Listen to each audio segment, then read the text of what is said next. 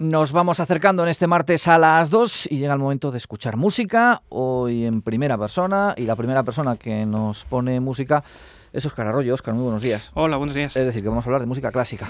Pues sí, de música, música clásica. Hoy, ¿qué nos traes? Pues un clásico entre los clásicos, como periódicamente hay que volver siempre a los maestros, pues nos retrotraemos a uno de los grandes, al, al gran Beethoven, que siempre nos depara sorpresas y desde luego un talento desbordante.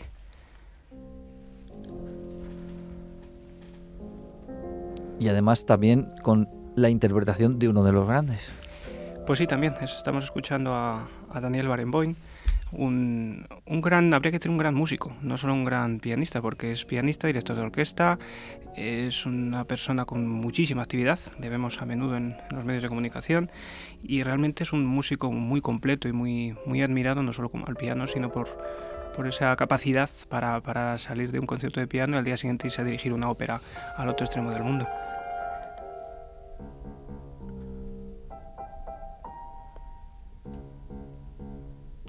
Explícanos qué es esto que está interpretando Barenboim.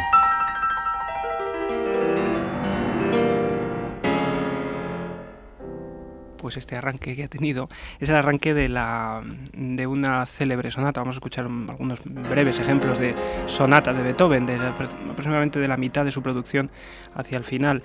Eh, estamos escuchando la, conocida como apasionata, la sonata en fa menor, opus, opus 57.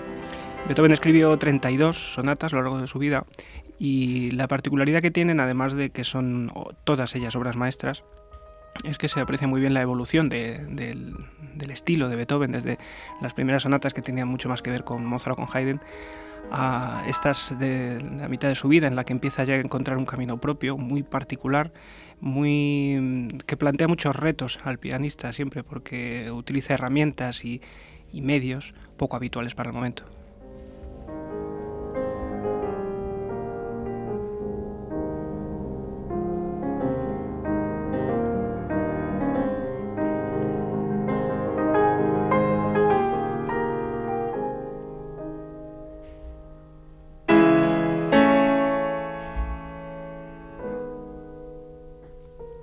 ¿Qué, novedades aporta este tipo de música? Has dicho que era poco habitual en, su momento. ¿Qué, aporta este tipo, esta, estas sonatas de, Beethoven? Sí, Beethoven era experto en llevar al instrumento hasta sus últimos eh, límites, a sus últimas consecuencias. El instrumento y la, propia música. Eh, su imaginación desbordaba los medios de los que disponía y exigía sistemáticamente a los, a los fabricantes de instrumentos y a los fabricantes de, pianos más y más mejoras, más extensión de teclado, más potencia en el sonido y, ese, esa, esa, búsqueda de esos elementos que él a su vez exigía en el desarrollo de los, de los, de los instrumentos lo aplicaba perfectamente a la música. Por eso, como digo, eh, utilizaban los registros extremos del piano, las dinámicas extremas, los fortísimos, los pianísimos, eh, la propia extensión, ¿no? de la ampliación de los, de los límites por arriba y por abajo del teclado todo eso adentro a Beethoven en un proceso de búsqueda interesantísimo.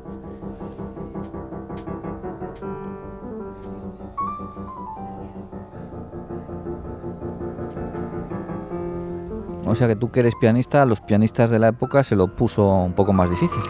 Sí, a los de la época y a los de la, actualidad, porque realmente es Beethoven nunca es cómodo, nunca es cómodo de tocar, siempre tiene un punto de, reto, de ir un poco más allá. Y aunque mm, sus elementos constructivos, como digo a menudo, son, son muy sencillos, ¿no? Esta sonata que estamos escuchando, la, la Wallstein, que es la dos sonatas después, la, eh, la Opus 53, número 21, eh, presenta una serie de retos técnicos, pero sobre todo de, tímbrica, de imaginación, cómo convertir algo aparentemente mecánico como esto en un deslumbrante, eh, una deslumbrante búsqueda de colores y timbres.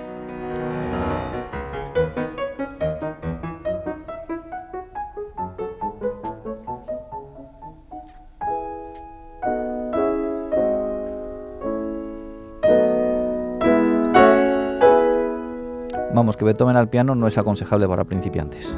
Bueno, afortunadamente tiene mucho repertorio. al contrario que otros, no todo de la misma calidad, aunque desde luego tiene muy buena música para también para, para principiantes, tiene pequeñas piezas y demás. Lo que pasa es que estas sonatas ya son, sobre todo estas de la mitad y hacia el final ya son muy complicadas, pero sí, sobre todo siempre un poco, como digo, un, reto, es ir buscando un poco, ir más allá, eh, aportar algo al teclado y no quedarse solo en, en la tradición.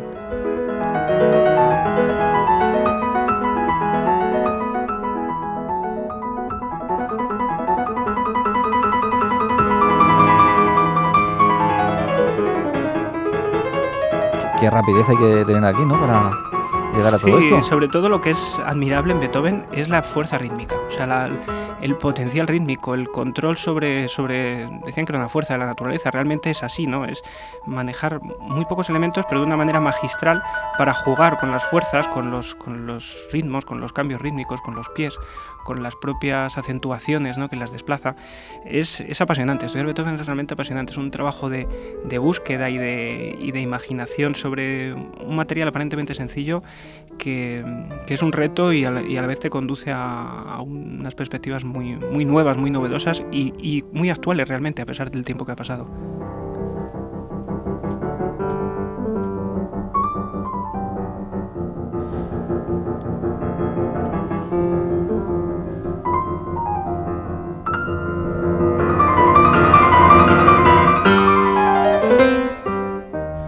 Qué aporta Barenboim, ya que estamos eh, escuchando la interpretación, la versión que da Barenboim de todo esto? ¿Qué, aporta él a, la música de Beethoven? Hombre, Beethoven, como es un compositor muy rico, eh, como todos los grandes compositores, mm, da muchos medios al, intérprete. Eh, cuanto mejor es la música, cuanto más riqueza encierra, más... eh, más campo de investigación tiene el, músico, el pianista en este caso. ¿no? Eh, Barenboim es una persona tremendamente cuidadosa, tremendamente pulcra en su manera de trabajar, en su manera de tocar, como hemos visto. Eh, creo que la, las sonatas que él hace son, eh, representan muy bien, son como una partitura puesta en, música. ¿no? Realmente el que no conoce las obras, cuando se las escucha él, es como si estuviera siguiendo la partitura. Es cierto que otros van más allá, aportan más originalidad, más diferencias, arriesgan más, pero no es menos cierto que Barenboim como grabación un poco de, conocimiento de estas sonatas primera, como primer toma de contacto con las sonatas de, Beethoven es un, una opción más que aconsejable.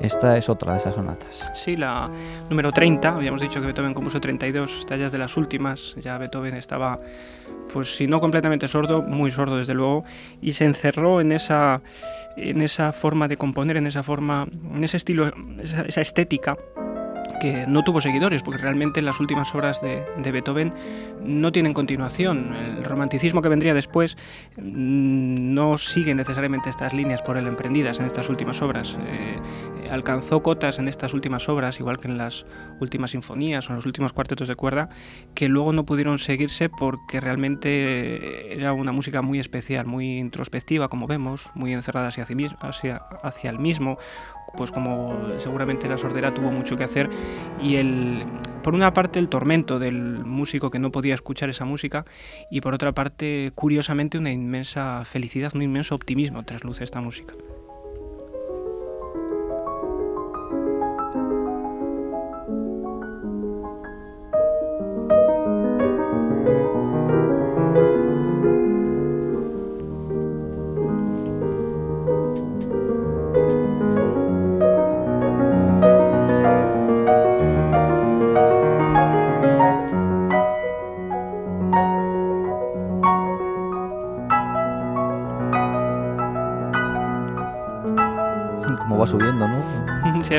Investiga los, los, registros extremos. La mano derecha muy arriba, la mano izquierda muy abajo, los crescendos, las, sorpresas, los contrastes.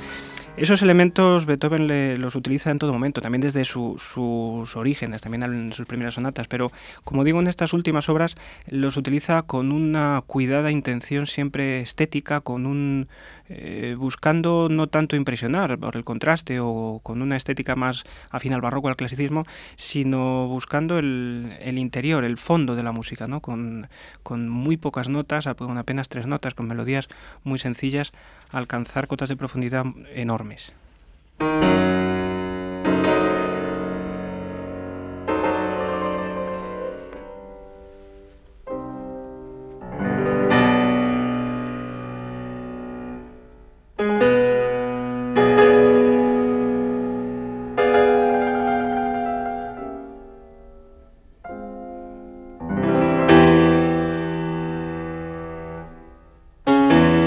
Parece un poco más dura, ¿no? Más... Sí, aquí reaviva el carácter osco de Beethoven. Beethoven vivió, eh, los que han visitado Viena eh, sabrán que vivió en, infinidad de casas, no sé si 20 o 30 casas diferentes, eh, despedía asistente cada dos por tres, debía ser un tipo bastante insoportable. difícil de llevar. Difícil de llevar. lo que pasa es que cuando el genio lleva encerrado dentro, pues entiendo que el resto de la humanidad, pues en fin, le, incomode, ¿no? Es, es, cierto que tiene que haber un reto para él.